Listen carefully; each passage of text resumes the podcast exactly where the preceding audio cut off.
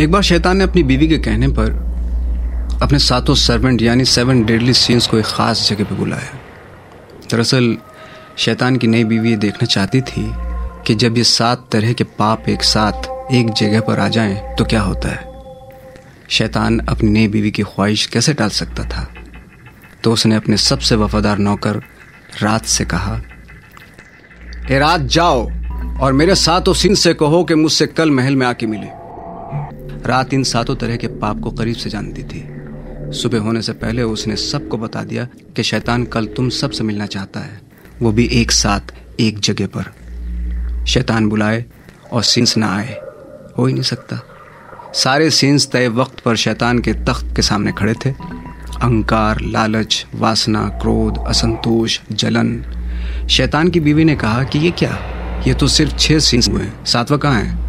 शैतान ज़ोर से हंसा। और बोला, सातवा आलस है। बस आता ही होगा। थोड़े इंतज़ार के बाद आलस धीरे से आके सबके साथ खड़ा हो गया। शैतान मुस्कुराया। उसने अपनी बीवी से कहा, देखो मेरे सातों सर्वेंट सातों पाप तुम्हारे सामने खड़े हैं। शैतान की बीवी ने बड़े रूखे मन से देखा और बोली, सातों सात आ गए और कुछ हुआ भी नहीं। मुझे तो यही देखना था कि जब सेवन डेडली सीन सात आ जाएँ तो क्या होता है?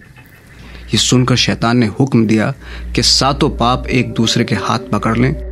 सातों सिंस की आँखों में जैसे एक चमक सी दौड़ गई। उन्होंने एक दूसरे के हाथ पकड़े और तभी एक तेज बिजली कड़की। सारा आसमान अचानक से काला हो गया और फिर बारिश होने लगी। शैतान की बीवी देखकर खुश भी थी और हैरान भी कि उन काले बादलों से सफ़ेद झूठ बरस रहा था। एक हज़ार करोड़ की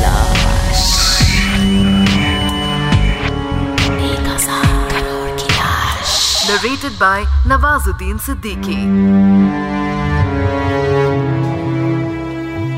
नवंबर 2002 मुंबई।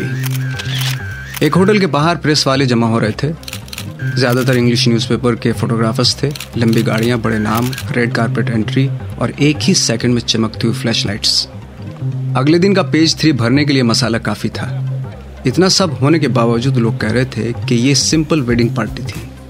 बिल्कुल थी।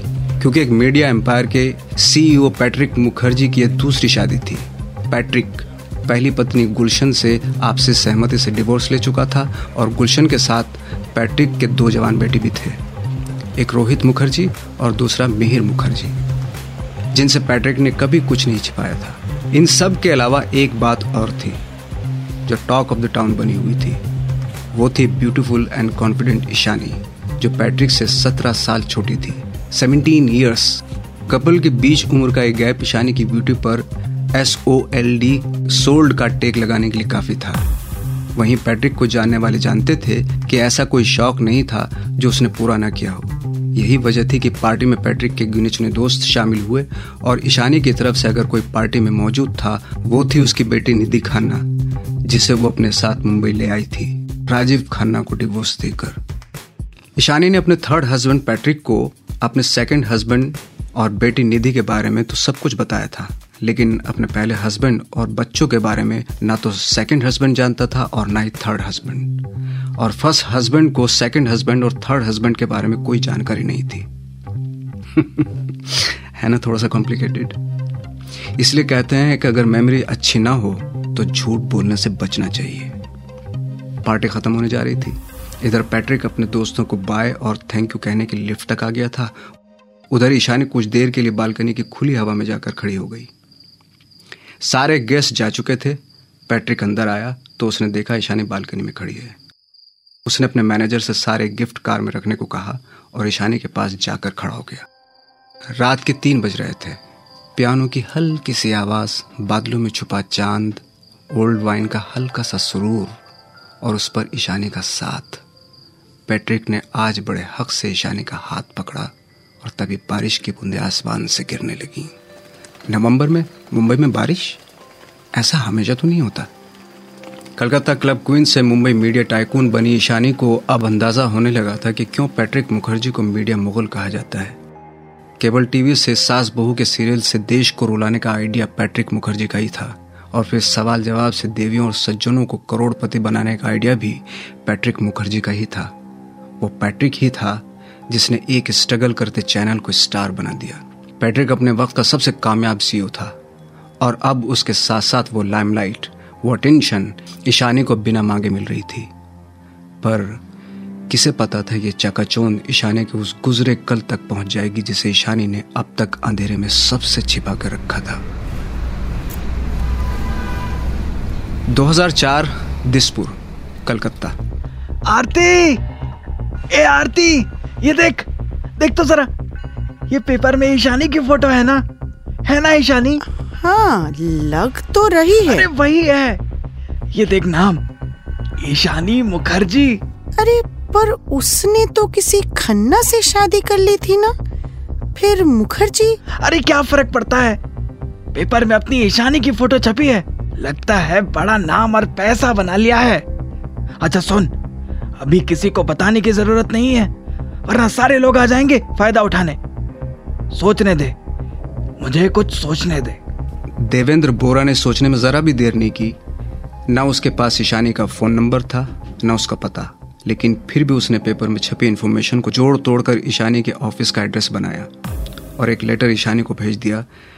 देश में हर दिन लाखों करोड़ों लेटर्स इधर से उधर भेजे जाते हैं और एकदम करेक्ट एड्रेस होने के बावजूद बहुत से लेटर कभी नहीं पहुँच पाते।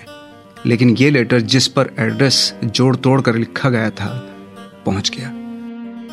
लेटर में एक ही बात को घुमा फिराकर तीन बार लिखा गया था। बेटा ईशानी, तुम्हारा फ़ोटो पेपर में देखा, तुम्हारी तरक्की देख के खुशी हुई, रीना और माइकल बड़े हो रहे हैं, खर्चे बढ़ गए हैं। दोनों को अच्छी एजुकेशन और अच्छी ज़िंदगी मिल जाए काफ़ी है, हमें कुछ नहीं चाहिए। आज लेटर पहुँचा था कल रीना और माइकल भी पहुँच सकते थे। जिस झूठ को अब तक छिपाए रखा था, अब उससे भागना सही नहीं होगा। इससे पहले कि वो झूठ ईशानी को ढूंढता हुआ चला आए, क्यों ना उससे पहले उसके साथ कुछ समझौता कर लिया जाए? ईशानी ने लेटर के जवाब में कुरियर भेजा। कुरियर में कुछ रुपए और दो एयर टिकट थे। साथ में लिखा था एक फ़ोन नंबर।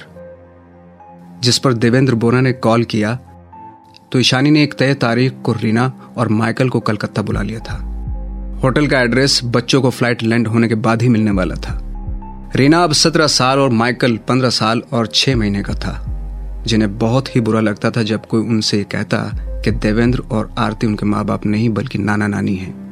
कुछ साल पहले तक इस बात पर वो बाकी बच्चों से झगड़ भी लेते थे, लेकिन अब शायद उन्हें बात समझ में आने लगी थी। इसलिए इस बार जब देवेंद्र और आरती ने दोनों को बैठाकर बताया कि वो असली माँ से मिलने जा रहे हैं तो दोनों ने कुछ नहीं कहा। उन्हें समझ में नहीं आया कि इस बात पर खुश होना चाहिए या दुखी। दोनों चुप थे, लेकिन माँ से एक बार मिलना चाहते थे, ताकि उसका एक चेहरा याद रख सकें, और आखिरकार वो दिन भी आ गया। ईशानी के ड्राइवर ने बच्चों को होटल छोड़ दिया। ईशानी खुद बच्चों को लेने होटल की लॉबी तक आई थी। एक माँ अपने बच्चों से दस साल से भी ज़्यादा वक्त के बाद मिल रही थी।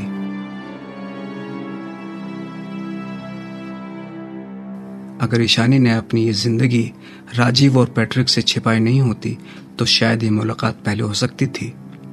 किसी और तरीके से हो सकती थी, लेकिन यहाँ ईशानी बच्चों से ऐसे मिली, जैसे वो अपने मैनेजर, किसी एम्प्लॉय या किसी क्लाइंट से मिलती है। कलकत्ता और माँ दोनों ही बच्चों के लिए नए थे। इसलिए कभी वो कंक्रीट की ऊँची ऊँची दीवारों को देख रहे थे तो कभी माँ के चेहरे को।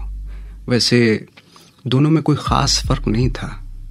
लेकिन होटल रूम में पहुँचते ही शानी जैसे माँ मोड में शिफ्ट हो गई। उसने बच्चों से बड़े अच्छे से बातें करना शुरू की। कैसे हो तुम? कैसा लगा फ़्लाइट में बैठकर? कोई प्रॉब्लम तो नहीं हुई? अच्छा बताओ, क्या खाओगे? वगैरह वगैरह। बच्चों को अब जाकर लगा कि वो अपनी माँ से मिलने आए हैं। पर शायद ये आखिरी बार था जो अपनी माँ से मिल रहे थे क्योंकि इसके बाद उन्हें अपनी माँ को अपनी दीदी मान लेना था। यही वो डील थी जिसके लिए ईशानी मुंबई से कलकत्ता आई थी। उसने अपनी मजबूरी को डिटेल में तो नहीं बताया लेकिन बच्चों से इतना ज़रूर कहा कि अब वो मुंबई में रहती है। उसके हस्बैंड का नाम है पैट्रिक मुखर्जी और अब उसकी एक सात साल की बेटी भी है जिसका नाम है निधि। वो भी आपको दीदी बोलती है? माइकल ने वो पूछ लिया जो नहीं पूछना था। ईशानी ने कहा नहीं वो मेरी बेटी है। मुझे माँ बोल सकती है। जब दोनों बच्चों ने ईशानी में एक दबी हुई नफरत को महसूस किया था रीना सब समझ रही थी लेकिन चुप थी। नाना देवेंद्र बोरा ने दोनों बच्चों को समझाकर भेजा था कि अगर अच्छे स्कूल में पढ़ना है अच्छी लाइफ चाहिए तो वो सुनते और करते जाना जो ईशानी चाहती है। सत्रह साल की रीना बोरा आज उस एजुकेशन के लिए चुप थी।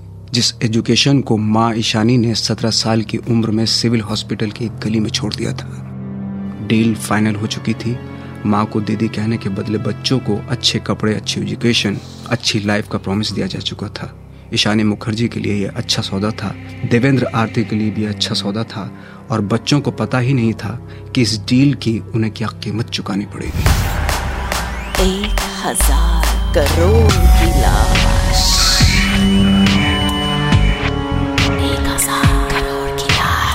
Narrated by Nawazuddin Siddiqui. Ishani ने देवेंद्र को पैसे भेजने शुरू कर दिए।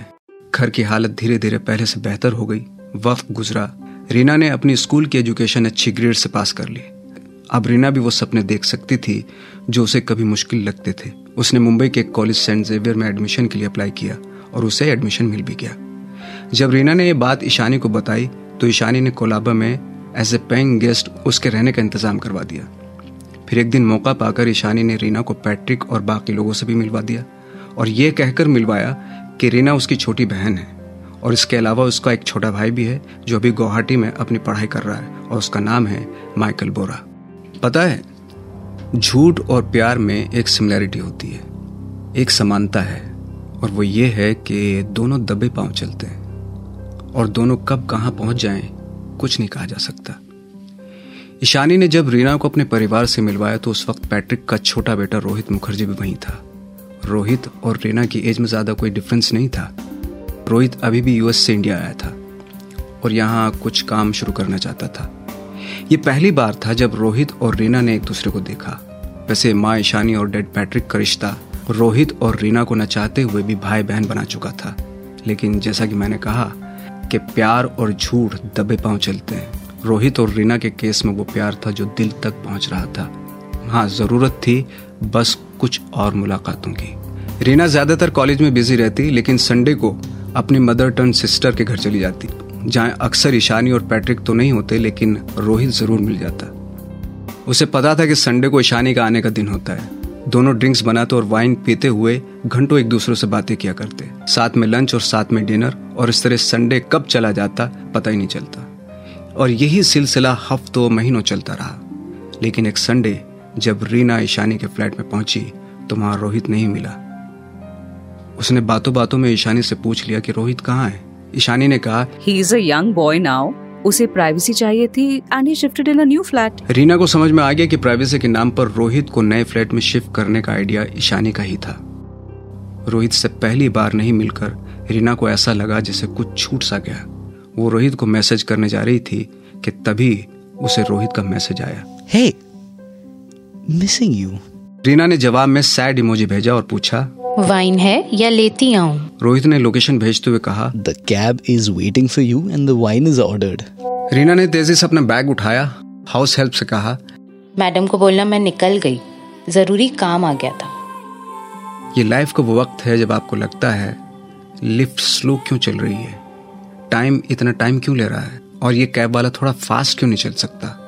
40 मिनट में रोहित से चैट करते हुए रीना लोकेशन पर पहुँच गई। बांद्रा की एक बिल्डिंग के नीचे रोहित उसका इंतज़ार कर रहा था। इश्क की सारी फॉर्मेलिटीज हो चुकी थी, सिवाय इजहार के। रोहित रीना को अपने घर ले आया।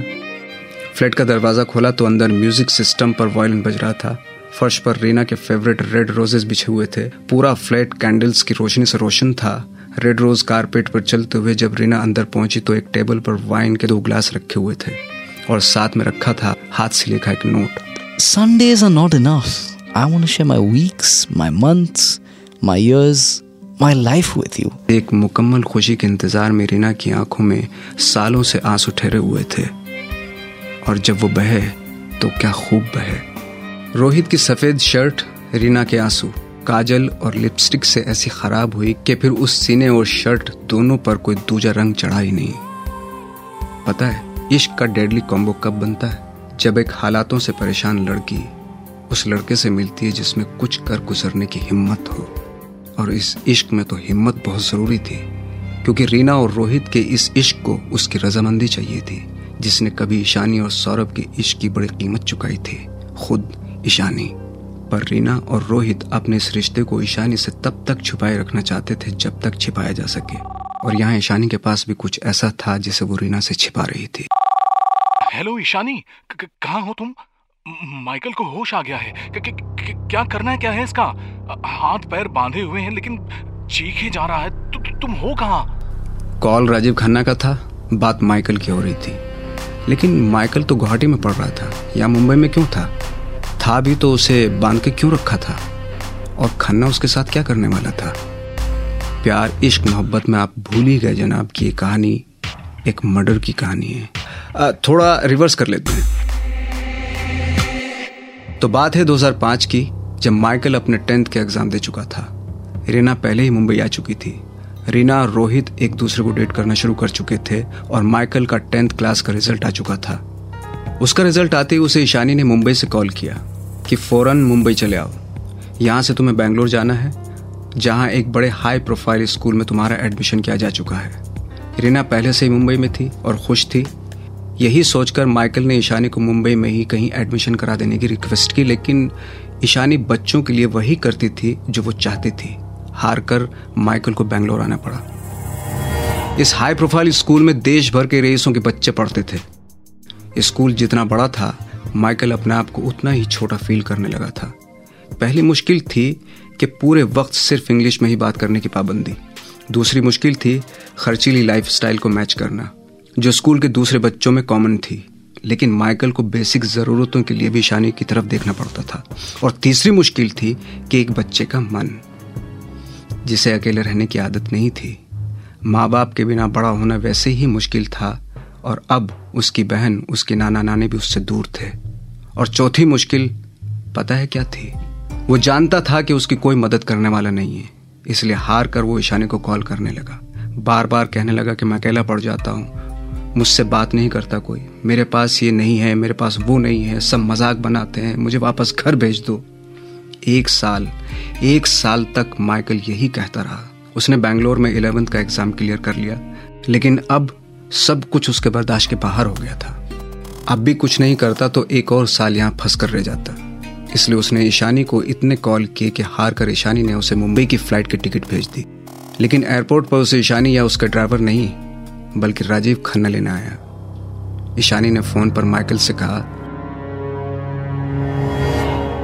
ये राजीव अंकल हैं, इनकी बात मानना। फिर राजीव माइकल को घर के बजाय होटल ले गया। दोनों ने साथ में खाना खाया, और जब अगली सुबह माइकल की नींद खुली तो उसने देखा कि वो होटल में नहीं, कहीं और है। उसके हाथ पैर एक लोहे के बेड से बंधे हुए हैं और कहीं किसी तरह की कोई आवाज़ नहीं है। माइकल डर गया। उसने चिल्लाना शुरू कोई है? हेल्प मी मुझे खोलो कोई। Help me hello Ishani. कहाँ हो तुम? माइकल को होश आ गया है। कि, कि, क्या करना क्या है इसका? हाथ पैर बांधे हुए हैं लेकिन चीखे जा रहा है। तुम हो कहाँ? बाँध के रखो उसे। ज़्यादा चिल्लाए तो नींद के इंजेक्शन देते रहो। कल देखते हैं क्या करना है।